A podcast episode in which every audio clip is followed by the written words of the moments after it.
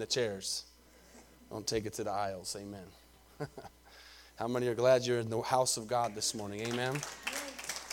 We're glad you're here. You're in the best place you can possibly be, I believe. Amen. Um, it's an exciting day. It's always exciting when we do baptism. It's, it's the gospel in action this morning. And so we're going to uh, have that at the end of the service. So we'll be prepared for that. It'll be an exciting time. But I want to I want to talk this morning about something I believe is going to bless us and be beneficial. Friday night, we had a, a great time of fellowship. Um, about 20 something of us went to a Rangers game um, on Friday night, had a blast. They won, that always makes it better, and uh, hit several home runs. And uh, I am a prophet, by the way. Not, I don't claim to be a prophet in the things of God, but I, I, we were up way up in the in the grandstands in the in the second deck, the upper deck they call it, and uh, we were in the spot where um, you can eat all the food you want, so it was extra fun. And uh, all the hot dogs, nachos, popcorn, peanuts, drinks, chicken sandwich, all you can eat. And we made sure we took advantage of that. Amen. And so uh, they, the Rangers, I follow the Rangers, and they hadn't been scoring many runs. And I said, "You watch, guys. They're going to score some runs tonight because they're due." And then one of the guys came up, his name's Joey Gallo, and uh, he's a big dude, and he can hit the ball far. And I said, That guy can hit the ball up here. And a couple innings later, he hit a home run about 20 feet to the left of us into our area. And so I guess we were on the news and everything. If you go back and watch the clips, you can see me going like this. I'm behind everybody going, I told you, I told you he could hit it up here. And uh, we had a great time. And uh, we had some f- people behind us that were having a great time except they weren't having a great time the same way we were having a great time. Amen. We were having, he was having a great time, and they were having a great time, a way that a lot of people in this church used to have a great time BC, before Christ. Amen. And so it got me thinking, that's why that's up there this morning, because this one guy, you know, it's been a while since I preached this, and this is an important message to preach. Should, should Christians drink alcohol? So I'm going to try to answer that question this morning. And uh, hopefully, you've got an open mind, and hopefully, you understand that I'm going to use God's word, not my opinions. And uh, we're going to answer this question. Uh, it's an age old question. Uh, but I do want to say this uh, to start off with um, drinking alcohol, one thing you can know for sure. Um, is going to take you further than you want to go, get you to do things you don't want to do. Um, I was thinking about this particular guy, and he, he confirmed it up for me. Uh, he was sitting down about 10 rows, but he, you know, kept going up and down, up and down. No, they didn't have free beer, or that section would never have enough room in it for people, I'm sure. Uh, you had to pay for that at $8.25 a bottle. I don't know how people afford to drink, but they do. I guess they make a way. And so he's back and forth, back and forth, and kind of about the seventh inning, after about every inning, bringing some beer back, he came this time with a bottle in his left hand and a cup in his right. I mean, he was loaded. And uh, he went to go sit down, and I, and I heard him say, he looked at his friends who had already stopped drinking, and he said, I wasn't planning on drinking this much. So I kind of want to get that started just with that thought. I wasn't planning on drinking this much. But I want to look at some stuff in the Bible, and I want to give you a very biblical uh, answer to this question Should a Christian drink alcohol. I'm not going to ask you to raise your hand if you've ever had that question. I'm not going to ask, ask you if you drink. I'm not going to ask you if you have drank. I'm not going to ask you any of that. I'm just going to answer the question and, and, and allow you by the end of the service to, to make your own opinion based on the Bible. But I am going to start off by giving my personal um, uh, belief and my personal conviction. I don't drink. I don't drink any alcohol at all, uh, not even a drop. Um, in, in any way, shape, or form. And on top of that, I expect anybody that's, just so you know our church and, and what we stand for, that anybody in our church that's in leadership, uh, that does anything as far as ushering or, or children's church or praise team or anything, they, they, they know that we have an expectation for ministry that says that if you're going to, because that's something you do beyond just coming to church. You know, we can't uh, control your lives at home or, or, or tell you what to do, but if you say, hey, I want to lead, I want to be in ministry, I want to be involved, then I can say, as the leader of the church, then if you're going to do that, here's the expectations we have. And so um, our, our leaders read a, a, a, a, thing we expect of them, and in there um, they sign an agreement that they will not do certain things, and certain things they will do, which is tithing and praying and coming to church and doing the things that a leader should do.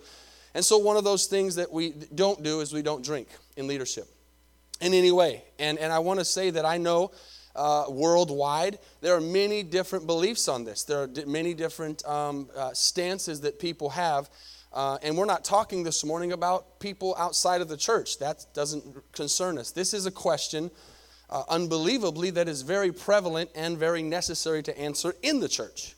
Um, and, and I would go on to say that there are uh, many churches around the world who not only um, really don't preach against drinking, but they actually have their pastors and their leadership that do um, drink.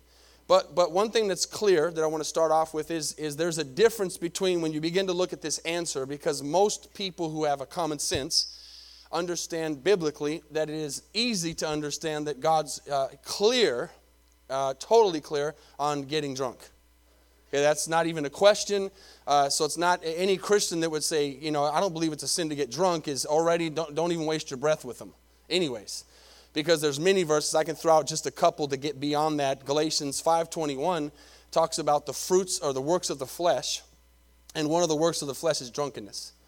And so it's easy, easy there. Uh, 1 Corinthians 6.10 says very clearly that drunkards will not inherit the kingdom of God. Okay, so those are just two verses just to kind of start off with and, and kind of kind of like maybe begin to um, eliminate some thoughts and things. Uh, if you're here and you are a drunkard and you drink excessively and you get drunk, you're in trouble. That's all I can tell you. I mean, you, if you want to serve Jesus, you need to get delivered. And you need to get set free from that because it's not God's will. And, and the Bible says very clearly drunkards will not inherit the kingdom of God. It is a work of the flesh.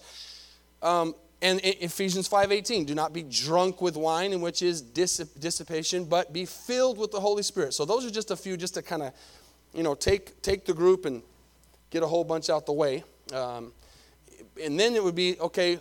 Well, what about the fact of not getting drunk? Can can I drink a beer? Can I drink a glass of wine? Can I do these things? And then if you do the can, the can is obvious that you can do anything you want.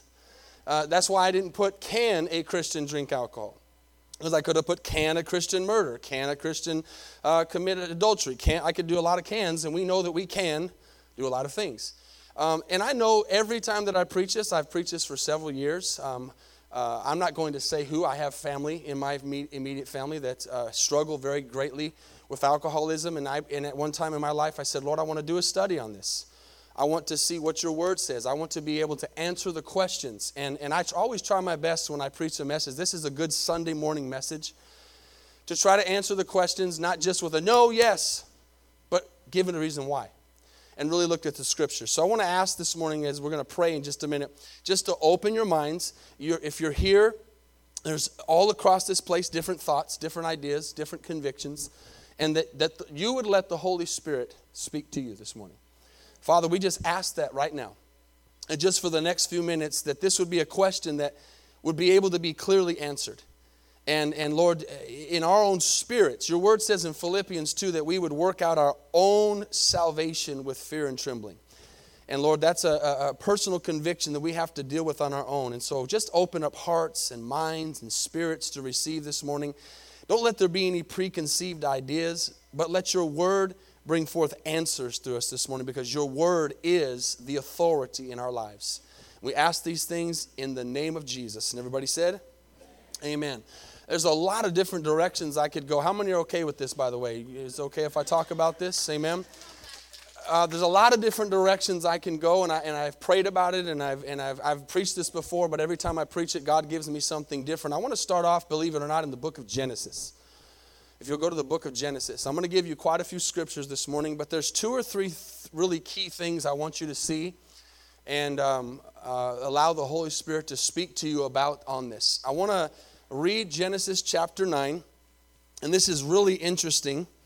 Um, very, very uh, clear that probably many people don't know this. If and I'm not, again, this isn't a raise your hand, be embarrassed, but I, I just want to get you to think. I, I, if I asked you to raise your hands this morning, many of you would not know that I, if I told you Noah got drunk, lots of you would be like, What?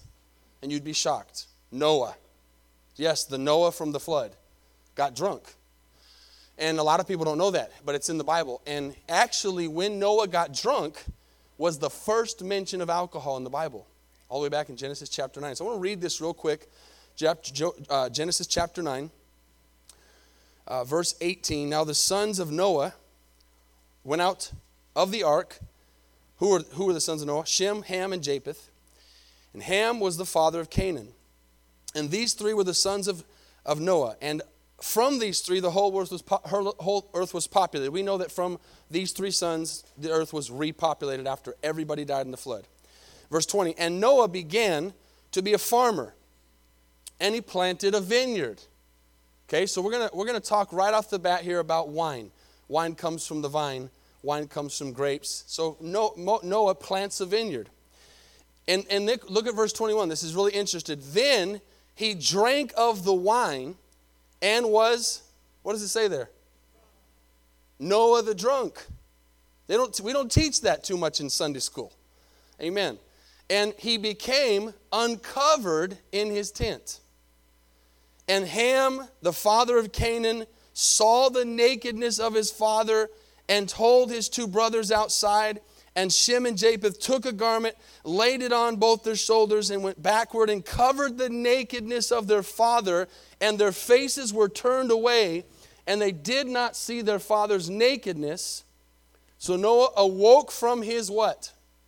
Wine, and knew that what, what his younger son had done to him, and said, Cursed be Canaan, a servant of servants, he shall be to his brethren. Now, this is very interesting, church. First and foremost, reading the way we read this, for, for Noah to curse his son, something happened inappropriate. We don't know exactly what it is, but he cursed him. And so, uh, the first example of alcohol in the Bible, we see something that causes nakedness. We see Noah literally lose his mind, not know what he's doing and, and kind of gives us a picture of what many people end up doing when it comes to drinking nowadays. It's something that goes way back to Genesis. But I want to I want to tell you something very interesting. This is very interesting as I was studying this out. I had never seen this before. I've actually never even used Noah in my teaching on this. The interesting thing is, is when, and I'm not a scientist, and I'm going to give you my ex, my version of reading this. Okay, so and it's going to be elementary because that's how I like to uh, teach. Um, I could throw out a bunch of, like matter of fact, when I was reading this, some of the words I couldn't even pronounce, but I'm going to give you in Blake's version. Okay? So the idea is that in, in the Bible, we see that um, the flood happens, and again, this is another thing a lot of people don't know. Uh, it, when it rained to flood the earth, it came from the sky. And we go, yeah, duh, that's how it rains. Well, it had never rained from the sky before when Noah had the flood. Water came up from the ground. Okay? Y'all with me?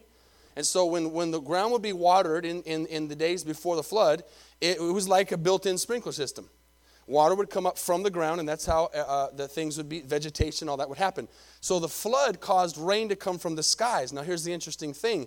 At that moment, when the, before it rained, or yeah, before it rained, there was a buildup of condensation in the, in the sky, very thick. And, and um, so what it caused was, if you could just kind of picture in your mind, uh, the entire time that they had before the flood, there was a, a, a layer, thick layer of condensation in the sky that never released water. Okay, because it never rained from up there. And until the flood. Y'all with me on that? So when so so the air that was breathed and the life down on earth was different before the flood. Once the flood happened and that, that rain came from, from heaven, and, and the flood happened and, and, and everything was destroyed and then the waters calmed and the waters went back down and life began again and they came out and they began to multiply. He goes to do a garden. He, now he's vegetating. He's making vegetation. He's making a vineyard now with a different atmosphere than before. So now the atmosphere causes begins to cause in the in the in the ground fermentation of things Y'all, I'm going to let that sink in for a second. See, before the flood, everything was perfect. And, and the world was different. But after the flood, he destroyed sin, he destroyed the people, and now, and that's and that's why People don't live as long as they used to live. And that's why things have changed. Ever, ever since then, things have changed. So Noah did not get drunk knowingly.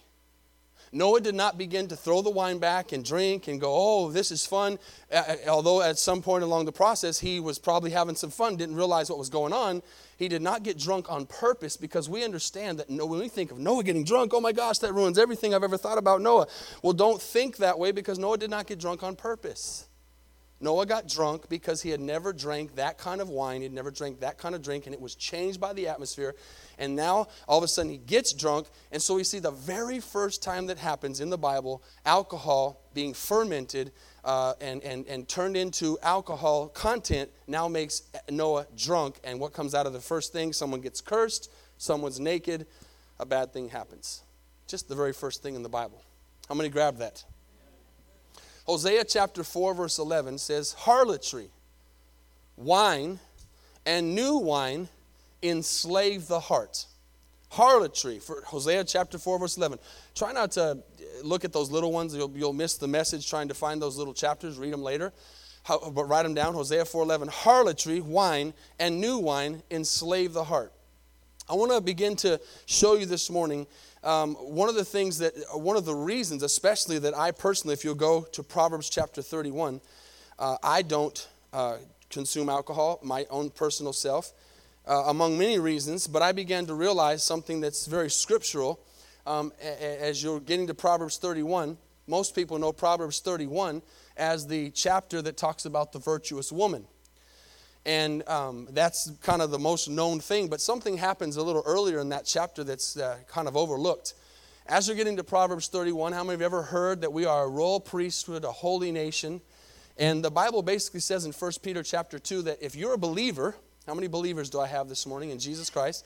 If you're a believer, we are kings and priests. We are kings and priests. That's what the Bible says we are. I know for some of us it's hard to believe that our self esteem doesn't allow it, but the Bible tells us we are kings and priests, okay? And so what we begin to do when we begin to think about alcohol or and or lots of things that are temptations in our lives that, that we, need, we, we, we get to that place of should I, shouldn't I type of lifestyle um, that we should be living as Christians and having the conviction of the Holy Spirit dealing with us on a daily basis is we have to realize now I'm not the person that I used to be. I am now a new creation, the Bible says. I am now not just uh, someone who just believes in Jesus, but now I am a son of God. I am a daughter of God if you're a female. I am a, a, a child of God. I am precious. And, and now um, I want to live up to my king's standards. Okay? I want to lift up to, we're kings and priests, but I want to lift up to the king's standards. And, and uh, this is going to make a little more sense in a second, but um, if you look at Proverbs 31, verse 4, it says, give me an amen if you're there. It's not for kings, O Lemuel, it is not for kings to do what? Drink wine, nor for princes intoxicating drink, lest they drink and forget the law and pervert the justice of all the afflicted. Give strong drink to him who is perishing and wine to those who are bitter of heart. Look at six again with me. So we see here in the scriptures that, that God says through his word, the people that should be drinking are those who are perishing. Give strong drink to those who are perishing, and wine to those who are bitter of heart.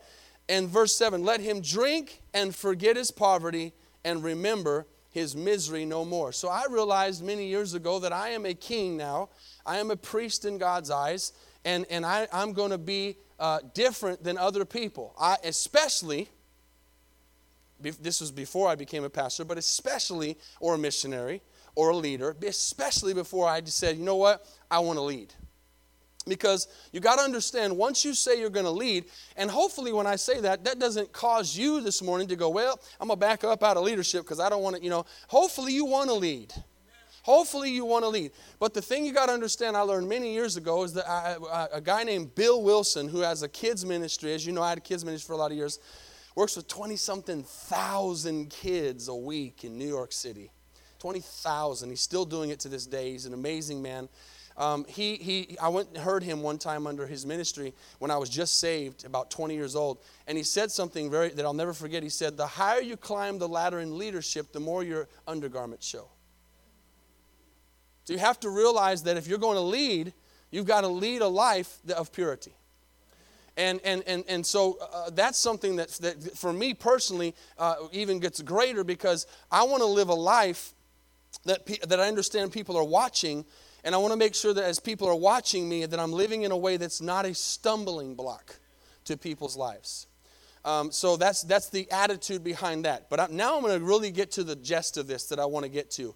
If you go to John chapter 2, we're going to look at, I'm going to, I'm going to rebuttal uh, some things because what you'll do uh, when you begin to talk about the conversation in church about drinking is you'll get people who will begin to say certain things. And you might be here this morning and you might have heard some of these certain things. And so I'm going to throw some of them out. First and foremost, number one, more, probably, you know, survey says, for doing Family Feud, I could uh, have you all come up and hit the button. And survey say, survey says would be Jesus drank wine. Okay, right? Survey says. And that's, that would be Jesus drank wine. Well, let's look at that. Let's, let's, let's take Jesus drank wine and let's go to John chapter 2. And uh, actually, um, let, me, let, me, let me think just for a second. I don't want to go to John chapter 2 first. Let's do, yeah, let's do this. Let's get this out the way. John chapter 2. It's, it doesn't really matter the order. Give me an amen if you're there. This is Jesus' first miracle, the absolute first miracle he does. John chapter 2, verse 1. On the third day, when there was a wedding in the Cana of Galilee, and the mother of Jesus was there, both Jesus and his disciples were invited to the wedding. And when they ran out of wine, the mother of Jesus said to him, They have no wine. Jesus said, Woman, what is your concern with me? My hour has not yet come. So she's basically trying to get him to do a miracle, and he's not ready. His mother says to the servants, Whatever he says to you, do it. So she kind of puts him on the spot like a mom would. He's going to sing a solo, whether he wants to or not. I never had a choice if I wanted to sing growing up. Mom just said, Hey, you're going to sing. I said, Mom, there's 500 people here. Get out there and do it. Okay? But I thank God for that. Help me, helps me now to be able to talk in front of people. His mother said to the servants, Whatever he says, do it. Now, verse 6 there was six water pots of stone. Now, I don't have this this morning in my, uh, okay, there it is. Thank you, Lord. According to the manner of purification of the Jews, containing how many? 20 or 30 gallons apiece. Someone quick at math, do me 30 times 6? 180, right? Look at me. I wasn't even good at math. One, I, I was with you. You get the credit, though. So 180 gallons is a lot of water, okay? Or a lot of wine. So it says, um, according to the manner of purification, there was 20 or 30 gallons apiece, six water pots, 180 gallons. And Jesus says, fill the water pots with water. So basically, uh, you, if you want to get an idea how much that is, that's probably about half of that baptismal tank. It's full of wine. Okay, that's a lot. And they're out. They've drank it all, it's all gone. And so they, they say, he goes and says, fill the water pots up with water. And they filled them up to the brim. And he said to them, Draw some out now, take it to the master of the feast. And they took it. And when the master of the feast had tasted the water that was made wine, and did not know where it came from, but the servants who had drawn the water knew, they saw the miracle. The master of the feast called the bridegroom, verse 9, verse 10, and he said, Every man at the beginning sets out the good wine, and when the guests have well drunk, then the inferior or the less good. And you have kept the good wine until now. This beginning of signs Jesus did in Cana of Galilee and manifested his glory, and his disciples believed in him. So, the first thing I want to talk about with this is the first thing we have to understand is what is wine? That's the first thing we have to understand. And I, the first thing I want to say on that, and, and I'm kind of going a different direction this morning than I usually do, but I do want to take just a minute on this because usually I'll talk more about just this specifically.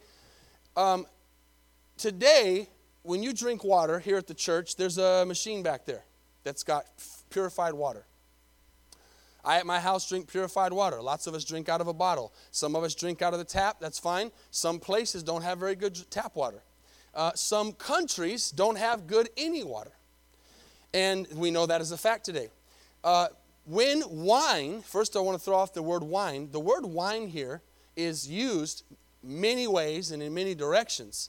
It does not always mean in the Bible when it says wine that it is fermented.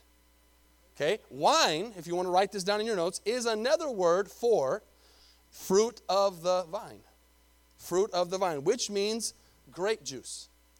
And when you talk about grape juice in those times, that, uh, let, us back up a, a, couple thousand years at least. And let's know today, uh, I am going to put you on the spot on this. How many of you, be honest with me this morning, how many of you don't particularly enjoy drinking water? Let me see your hands. Like you, it's not your favorite thing to do. I'm going to wait for a few more honest, honest hands to go up. I know there's quite a few. You know you need to drink water, but you don't really enjoy water, okay? And especially if it's got that chlorine taste or if it smells like fish or if it's dirty. Amen. Sometimes tap water that I drink smells like it's got some fish in there, and I don't like it. Amen. So, how many are with me on that? Uh, if, if we today, even though we know, uh, get, be, get beyond the fact we know we need to drink water, let's talk about the fact of do we like water? So, water at that time, if you think water doesn't taste great today, really didn't taste good back then because they didn't have water fountains and purification systems and bottled water. They went and got water from the well. And then when they got it back to their house, they kept it in a cistern. And how many, let me just let me just go here for a second. When you have water sitting for a while, what happens to it? It gets stagnant. And stagnant water stinks. And stagnant water gets yucky stuff in it. Are y'all following me? So back in Bible times, they would begin to learn hey, this grape juice stuff, when we squeeze grapes together, ooh, it tastes good. We need to add this to the water. Just like today, we like to drink juice and we like to drink Coke and we like to drink coffee and we like to drink all kinds of things because we get tired of drinking water. They had, they, that was their Pepsi back then, or their Dr. Pepper here in Texas. Okay, y'all with me? That was their Dr. Pepper when they got tired of drinking water or they wanted to have the water, that was their Kool Aid. They mixed grape juice with their water. And so when we see this, the, the, the, name wine in the Bible, it does not always come across to us today in Bible times as it was then of what wine is today. Y'all with me on that? And so, first and foremost, that's important to understand. And I'll get into that just in a second more here. And time is flying. I hate when that happens. Um, y'all still here? Okay. I'm trying to go as fast as I can. And so the, the, they, they would drink that for that purpose. And so uh, I want you to have that in mind as you think about um, the, the wedding here. Okay? Now, we know Jesus. We love Jesus. We, we, we worship Jesus. He's our Lord. He's our Savior. He's our Master. We know He was perfect in every way. And so I want you to begin to think about Jesus at a party. Okay? And I want you to think about yes, we know that Jesus would hang out with sinners. Yes, we know that Jesus uh, would be with sinners, but we know that Jesus would not do what sinners do. Right? There's a big difference. Now, here, here's another thing that I'm going to throw this out along with, well, Jesus drank wine, the, the stereotype. Uh, another thing that people say is um, that Jesus was a wine bibber. He was with, he ate with sinners and he was a wine bibber. That was the name they gave him. Well, if you believe that the Pharisees or the people called him a winebibber, them calling him a winebibber in the scriptures makes him a winebibber, then you also have to believe that John the Baptist had a demon. Because the Bible says that John the Baptist, they, they called John the Baptist and they said, This man has a demon. We know that John did not have a demon. We know he was of God. But if you're going to say that Jesus was a winebibber just because they called him one, and that, that he was a glutton just because they called him one, and that he was this and that just because they called him one, then you got to make John the Baptist have a demon too. How many see the example? And everything they said about him was what who he was. But he was guilty in that time by association because he was called for the sinner, not the saint. So the only way he could go and get them saved was to be with them. So he ate with sinners, he drank with sinners, he preached to sinners. But Jesus would not have committed the things that they did uh, that were sin, okay, whatever it was. So, what I want you to do here, this is really the middle meat to the best and most important picture of just to think about in the Holy Spirit uh, as you picture Jesus. And I know many of you here, many of you um, have been to a party, have, have partied. Uh, uh, we've got some good ones in here, amen. A lot of ex, uh, I believe, uh, partiers.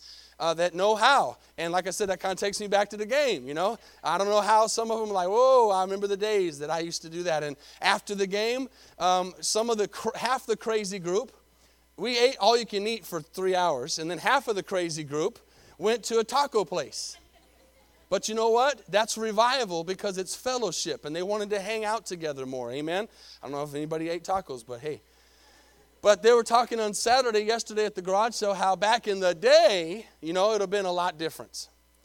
And, and, and it's funny because some people cannot function or be at a function without something in their hand. Okay? I just, you just can't. I mean, if you look at society, just everything that happens, hey, it's a wedding, let's drink. Hey, it's a birthday, let's drink. Hey, somebody died, let's drink. Hey, somebody's born, let's drink. Hey, somebody breathed, let's drink. I mean, some people are looking for the reason, amen, any way they can find it. Hey, hey, did you wake up this morning? Yes, let's go drink.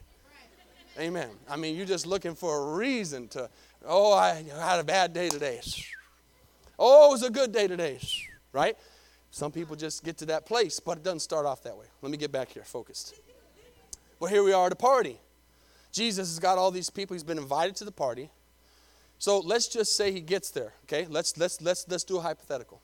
Let's say he gets to the wedding and they're serving alcoholic wine. Let's say that hypothetically. Let's say that the drink they're serving is alcoholic.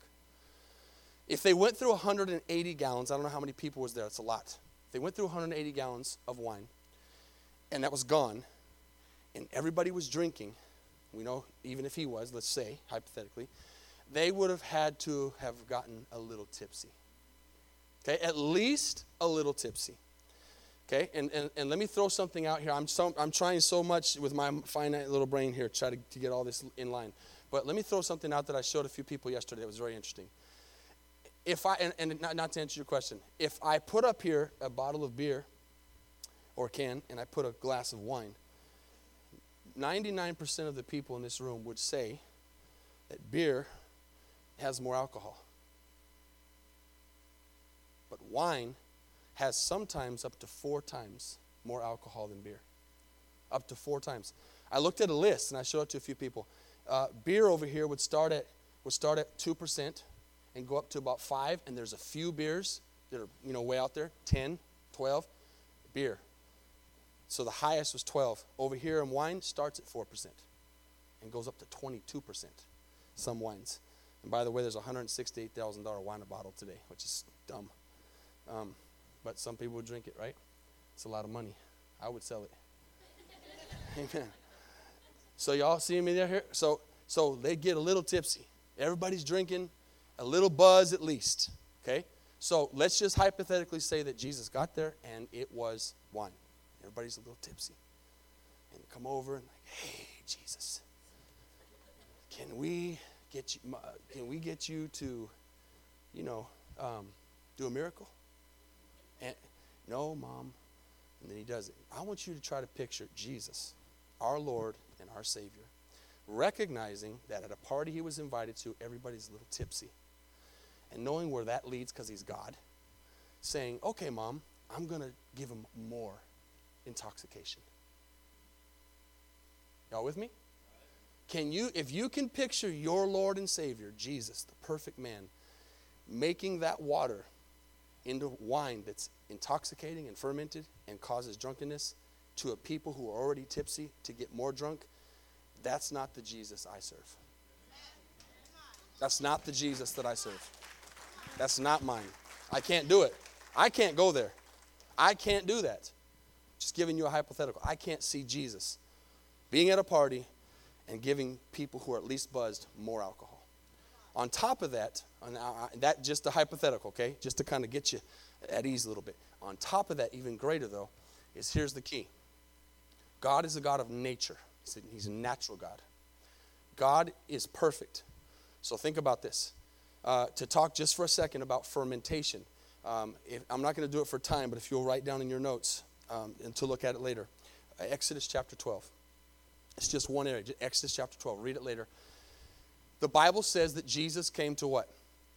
Somebody, somebody finished that one. He did not come to abolish the law, but he came to fulfill it. Okay? So everything he did from the moment he was born was to fulfill the law of Christ, or the law of, of the Old Testament. Everything. To the letter. To the letter, to the, to the dotted I, to the cross T. Everything he did. So, he's, if, he, if he's doing that, um, the, the, you have to look at the, the water that was natural, and for him to take, see, in, in Exodus 12, the Bible says that um, Passover happened and they made unleavened bread. How many remember that word? You've heard me say that, okay? They had to make unleavened bread. Unleavened bread meant no yeast. Yeast is what causes fermentation. Okay? Uh, so yeast is, is what's made in bread to cause it to rise, which causes fermentation uh, in the bread to rise. But the, the, the idea is, he says, make unleavened bread so that there will be no yeast in the bread, so that the bread will not have, in, in certain terms, sin. So the bread will not have uh, uh, fermentation. So the bread will not be touched or will not be in its unnatural state. Y'all following me on that? Okay? I'm not trying to be a scientist here, I'm trying to get you to understand the basic of it. So in the Old Testament, during Passover, at least, at least, for sure, they would not drink, um, for, they would not make bread that was leavened, so no yeast. So they would also not drink wine that would have any kind of fermentation in it. It had to be pure. And so Jesus is now starting his ministry, and he's coming to fulfill the law. He's coming to not abolish it, but to fulfill it, to be that. So we know that he is a king and a priest, even though he's going to die on the cross he's not going to do something that he would expect his disciples from the Old Testament to not do. He would not come and change that. So if he asked his disciples in the Old Testament not to drink in the book of Exodus, and, and that, that's not for leaders, that's not for believers, then he would not come and say, Well, I'm going to change that because he said, I didn't come to change the law, I came to fulfill it. And then you've pictured the water. For him to take the water and turn it into wine in the sense of fermentation, not grape juice, he would have had to take natural water and make it into unnatural wine. How many see that? That's not, that's not the character of God. He would have taken natural water, turned it into natural grape juice, or what the Bible says is called the fruit of the vine. Okay? How many are with me so far? Let me give me just a couple more minutes. I'm trying to speed. This is the end. And this is, the, I haven't even got to the best part yet. So, um, in the scriptures, let's go to the, let's go now to the, to the place where Jesus began to end up his ministry. How many grab that on the party? Okay? Not his nature to change something natural and unnatural. Not his nature to give alcohol to a bunch of drunks to get drunker. When his own word says drunkards will not inherit the kingdom of God. Okay? So now we go to the end with the Last Supper. We just took communion last week. Bread's the symbol of his, of his body, the cup is the symbol of his blood. So now we think about that.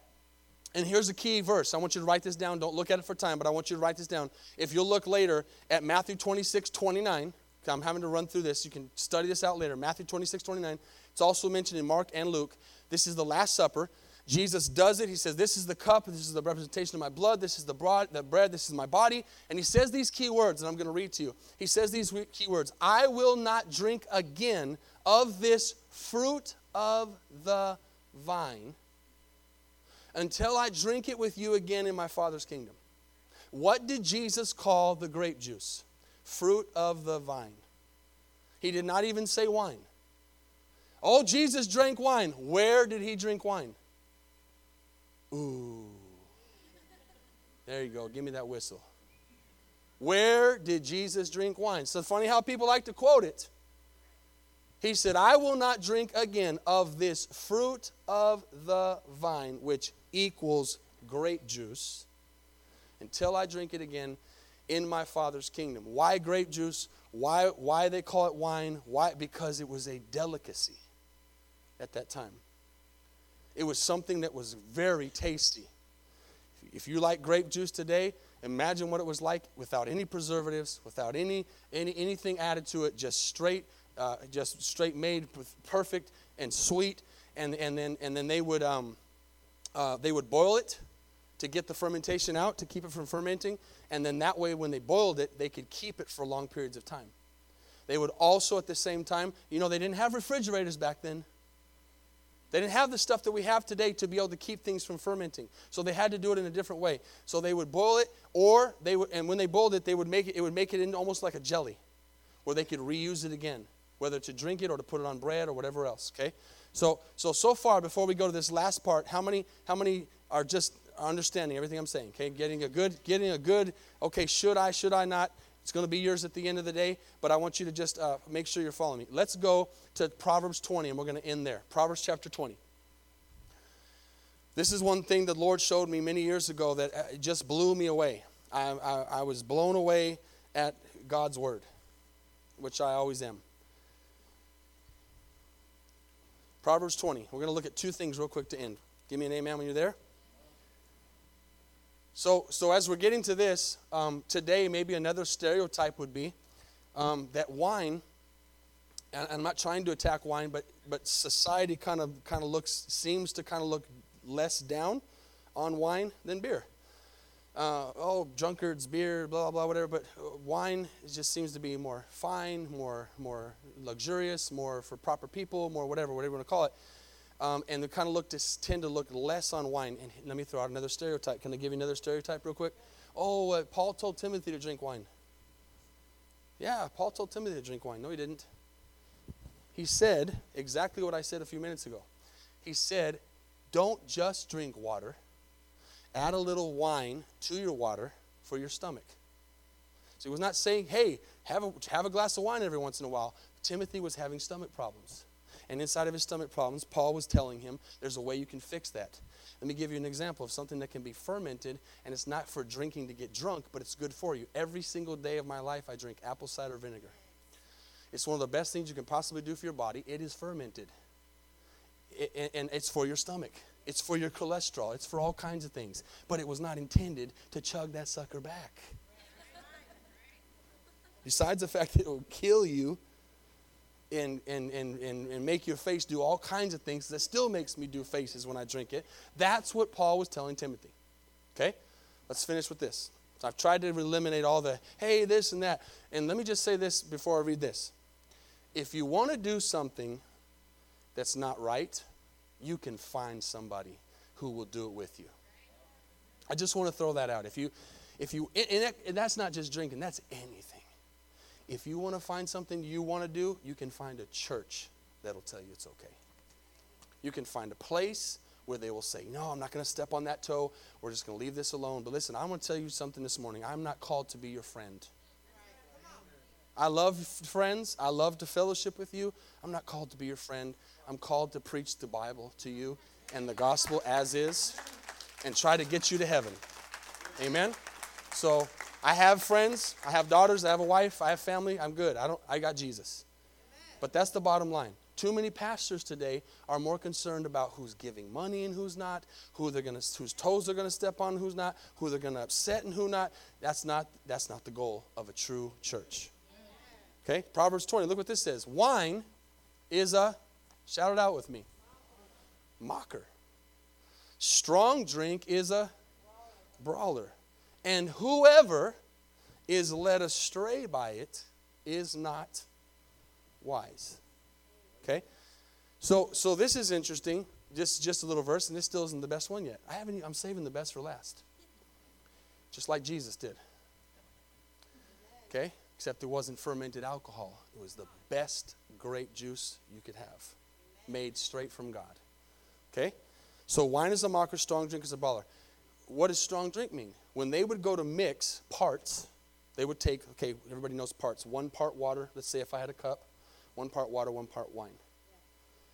And then what they would do at that time is they would add most of the time, listen closely, most of the time, even let's just say that in their time that, that grape juice could get a little fermented. It kind of had to get a little fermented because, because they didn't have refrigerators.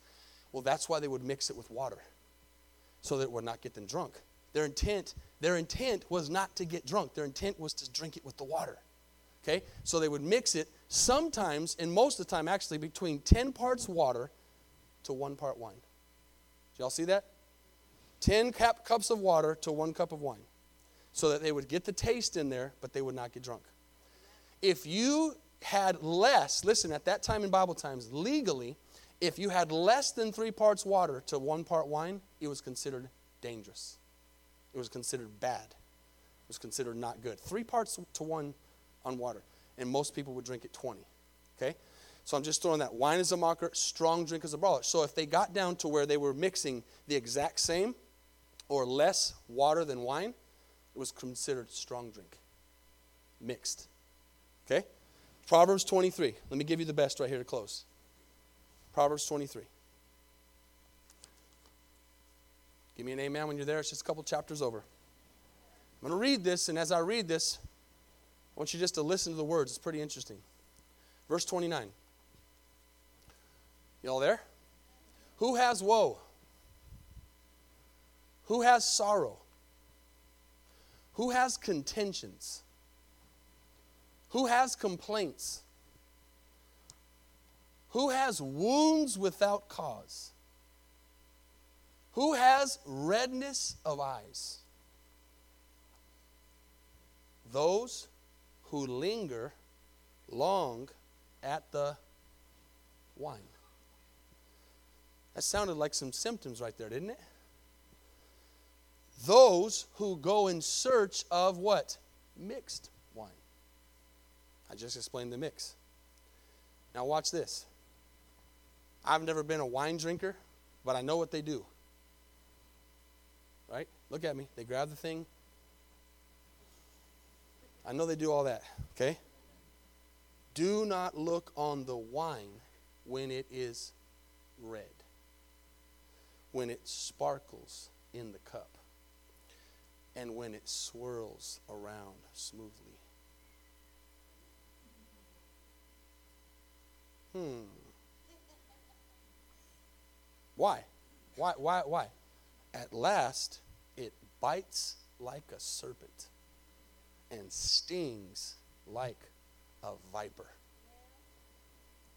Your eyes will see strange things and your heart will utter perverse things. Yes, you will be like the one who lied. Oh, this is the most amazing. I could not have done better. You could not have done better drunk than this. He says that you'll be like the one who lies down in the midst of the sea. You know, you feel like you're still moving for some reason.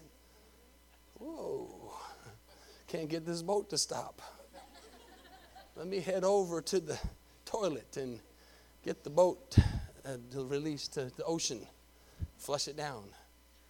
And some of you are saying, Oh, I've never done that. Good. Good. Look back at my dad right there. He's never had a drop of alcohol in his life. Not a drop. Not a drop. Dad, have you missed out on anything? Does any of this sound like fun? Okay. Just making sure. I don't want you to walk out here and go, hey, I want to try it. like one who lies at the top, verse 34, of the mast, saying, They have, oh, this sounds familiar. They have struck me, but I was not hurt. Isn't it crazy how every time a drunk driving accident happens, the one who's driving drunk never gets hurt? They have struck me, but I was not hurt. They have beaten me, but I did not feel it. Now, watch this last sentence. When shall I awake that I may seek another drink? When shall I awake that I may seek another drink? Musicians, you can come this morning. So, should Christians drink? I give you all those for you to make your decision this morning. For you to personally say, Lord, I know that every one of you in here this morning love God and you want to do what's right. So you make that decision. You might say, well, it sounds like you've already made my decision for me. No, I'm not. You make your own decision. Every, everybody at the end of the day makes their own decisions. Everybody has to say, you know what, this is what I feel. But I've given you a lot of scriptures. And, and, I, and I was going to close with a different story, but I'm not going to for time. But I did mention to you guys about a month ago, I think, about a story uh, about a, a pastor. Y'all remember me mention that? And I just kind of, I just want to throw that out again. He was a, he was a guy who was, who was raised in church, um, and and and uh, was taught by his parents not to drink. Had that conviction growing up. Had it getting into the military. Had it becoming a, a chaplain in the in the army he would get around people and they would drink and he would say, No, no, thank you. And he'd go on. And, and then as he got further up in the ranks, he got around an army chaplain who he really respected. Got invited to his house one night and they sat down at the table and the guy had wine and he said, Hey, you want some? He's like, No, no, I'm good, thank you. And the guy began to tell him why. The Bible says, and he began to say things from the Bible. I don't know what he was using, but he began to say things and say, you know, it's, it's good. It's good to have a little wine. Whatever pitch he gave him, this guy at 22 years old said, you know what? What's the big deal? And he took a drink. Now, for some people, no problem. For some people, no problem. Oh, yeah, it's good. It's okay. Or, you know, I'll, I'll have another drink, whatever. Problem is, for him, he says, is he liked it. He liked the taste. And so then he had another glass. And then he had another glass. And that, without going into the whole story, spiraled him from a wife and two kids and a ministry as a chaplain to becoming a full blown alcoholic. And when I say full blown, he said one night he was driving down the road, absolutely, he had, he had already left the ministry, already lost his job, was losing his family, but for some somehow for, somehow he got his wife to come pick him up, totally drunk at a party. They're driving 60 miles down the road, and he had liquor in the back when before he went to the party. And he, at 60 miles an hour, out of his mind drunk, opened the door to go back to go get alcohol while he's driving 60 miles an hour. His wife was able to slow down enough that he flew into the ditch without dying. She backed up, made sure he was alive, and then left him there done, she said. So he, I have this link. I'll share it with anybody that wants it. I don't want, there's even more to the story, but he, he basically says, I, I, I stopped my conviction and tried drinking once. Now, some people say, you know, I can handle it. I can, I can handle it. And you know what? That's true. Some people can handle it. But that would be to me, to me personally, that would be like me bringing out some mouse rat poison I have back there and saying, you know what? Try this and you're going, you know what, I think I can eat a little bit of it and it's not going to hurt me. Why would you do that? Now, here's, here's another thing people say when it comes to alcohol. Well, people eat like pigs and people do this. They're, they'll, you know, gluttons. They'll bring, all kind, they'll bring all kinds of valid points out. But here's my killer on the valid point. I, could, I, can eat until I drop dead, which is wrong, but it doesn't alter my thinking. Alcohol alters your thinking. And It doesn't take much to alter it. And every person's different. And every person has different tendencies. You might say, hey, I can handle it, and you might be able to, but what if someone watching you can't? You know, that guy that almost died that night, now the end of the story is a good one. He got saved, got, gave his life back to the Lord, back in the ministry, but he, he went through some serious pain. You know what, that guy, that guy that he was the army chaplain, that caused him to stumble, he's got to answer to God for that. Because he took someone who had a conviction, and, and, and why would you do that? If you have a conviction about something, if you need to go home today and go get drunk, do it on your own, but don't do something that's going to cause somebody else to stumble. Amen. Don't don't do that. It's dangerous. so that's why not, and, and I'm going to be honest. I'm going to be honest. I have many, many things that, that, that attract me. Alcohol is not one of them. So you might say, oh, that just killed everything you said. No, it shouldn't.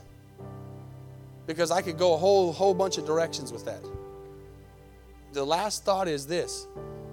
If if if the if you're here and you're and, and, you're and you're right now maybe in this place where you're saying, well, you know, all that makes sense and everything, but you said we, you know, as long as we don't get drunk. Um, you know, if I have a glass of wine every once in a while, I have a beer every once in a while, it's okay. If you're there, that's fine. But the other question that I have when it comes to talking about this is, is where's God's, see, I don't see a definition in the Bible of what drunkenness is to God. That's what scares me. I don't see that. I don't, I don't see uh, the drunkards with the blood alcohol content level of will not inherit the kingdom of God. Right? So to me, that's a very slippery slope. To me, anything to me that, that, that I'm not sure about, my personal conviction is I'm not messing with it. Because I'm not sure. And, and, I, and I've always said, I, would I'd rather get to heaven and have God tell me, man, you could have drank. Could have had some beer and wine every once in a while. I'd rather have him tell me that than say, Depart from me, I know you not, doer of iniquity, on any area of my life. On any area. Not just alcohol, any area. So that, that's, that's the reverent fear we should have. Today I talked about should alcoholics drink, but there's a whole lot of other things. This just happens to be a humongous society thing that I wanted to answer. But as we bow our heads and close our eyes, that's the area that you need to think as a believer. That's what you need to be. And, and as I'm as I'm praying, the, the, those that are going to get baptized can go change. That's the area that we need to really focus on this morning. We need to say, Lord, is there anything in my life, anything? Is there any area of my life that is, is causing me to be in a slippery slope of sin? It, it, it, could this thing here that might not seem so dangerous be something that could cause me to fall somewhere else?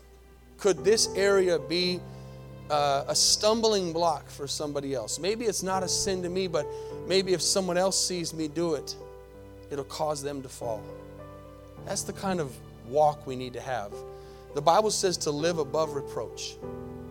The Bible says to be blameless. That doesn't mean to be perfect because we're not perfect. It means to live a life that people cannot blame you for things. Well, I did it because they did it. I said it because they said it. I went there because they went there. That's the area we have to say, Lord, help me on that. Help me on that, Holy Spirit. Help me be a leader, not a follower. As your heads are bowed and eyes are closed, how many in this place this morning would just say, Pastor, I would, I would love to give my life to Jesus this morning? This is the moment of those that are going to get baptized this morning at one point in the last few months gave their lives to Jesus Christ and they said, Jesus, I, I, I no longer live, but you live in me. Jesus, I, I believe you're the Son of the living God. Jesus, I believe you died on the cross for my sins. Jesus, I believe you're coming again.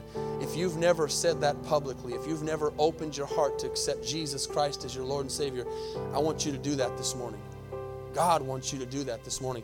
He, he, has, he has your name in his mind this morning. He wants to write it down in the Lamb's book of life. But the Bible says the only way to have your name written in the book is to accept him. How many all over this place can say, Pastor, that's me? Just put your hand up and put it right back down and say, Would you pray for me? Pray for me, please. I want Jesus. God bless you. I see your hand. I want Jesus. I, want to, I, I believe He died on the cross for my sins. I believe He rose from the dead. I'm not asking you to become a member of this church this morning. I'm not asking you to, to sign a paper. I'm asking you, where is your heart with God tonight? This morning, if you died, if you passed into eternity this morning, where would you spend eternity? A church, an organization, a membership card is not going to get you into heaven. Jesus said, I am the way, the truth, and the life. No one comes under the Father except through me. The book of Acts says there's no other name written under heaven by which men can be saved but the name of Jesus.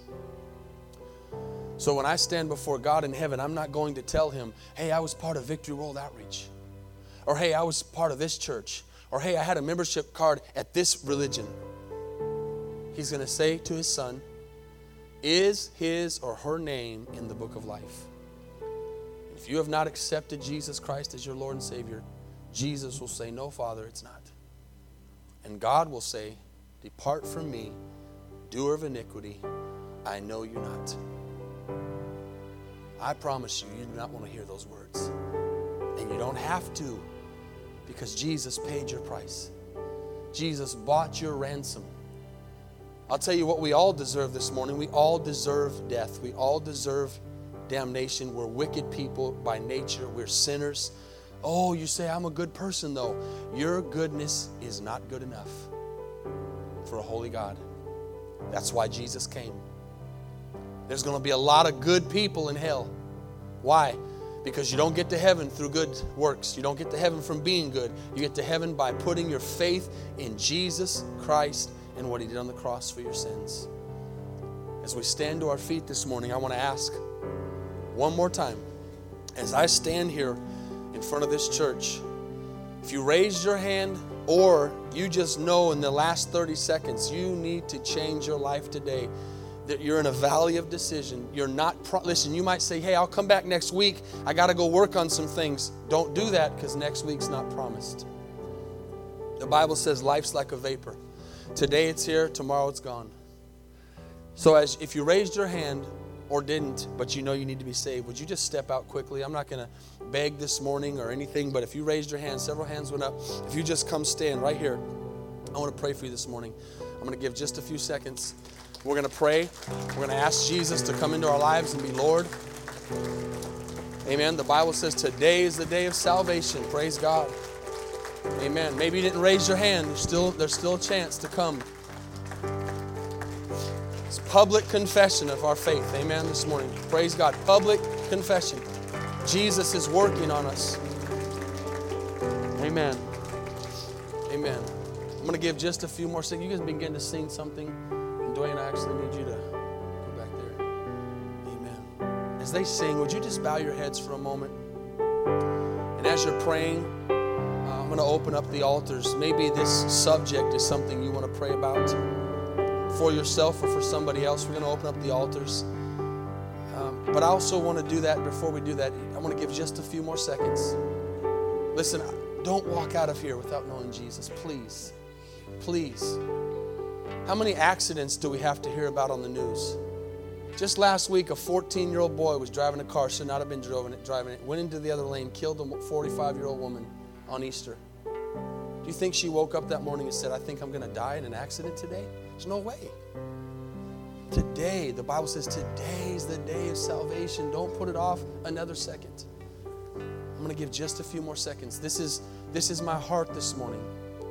Please don't sit there and say, I got so much stuff I got to get in order. We all do. I'm still a work in progress. Every day I'm a work in progress. Every day I'm changing. Every day I'm trying to be more like Jesus. Every day I'm working on my attitude. Every day I'm working on my anger. Every day I work on my unforgiveness. Every day. But the reason I can have joy this morning is to know that I've put my faith in what Jesus already did for me on the cross. As they sing, we're going to open up the altars for anybody else that wants prayer this morning. We're going to say a prayer with these in just a moment. Find a place if you'd like, just for a few moments while they're getting ready for the baptism.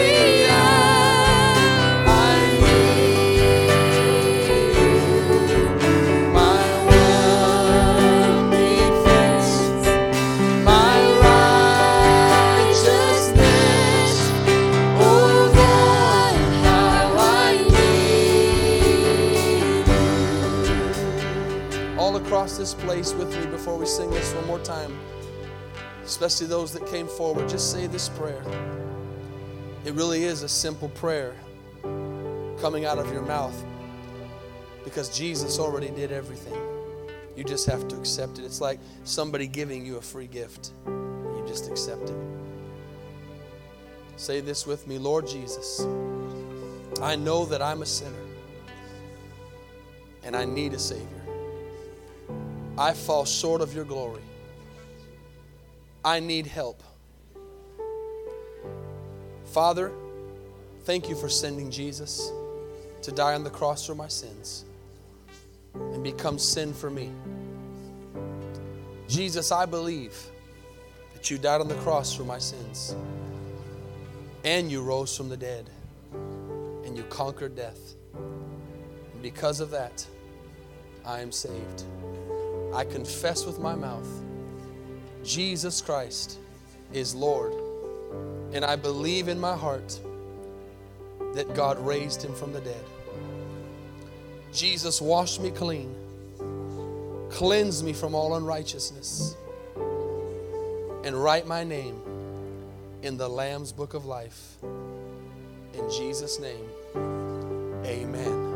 Amen. Thank you, Jesus. Thank you, Jesus.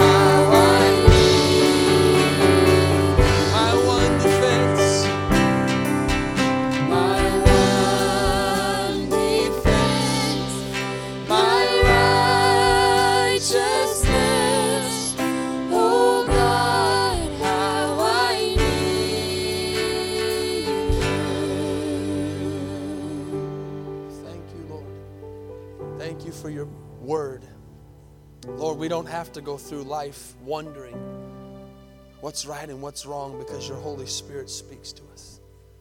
Because your word speaks to us. Father, this morning, help us. Help us, Lord, to make godly decisions. Help us to listen to the conviction of your Holy Spirit. Help us, Lord, to, to, to, to listen to your voice that says, That's not good for you. Don't do that. Stay away from that because there's a consequence to that. There's, there's problems down the road to that. Father, help us not open up doors that would lead to other doors, that would lead to destruction. And Lord, if we've been deceived this morning in any area of our life, if we've fallen into any addictions, any traps of the devil, set us free this morning by your precious blood. In Jesus' name we pray, Father. Amen. Amen. Let's give the Lord one more praise. Thank God for these people who've made a decision this morning. Amen. As you head back to your seats,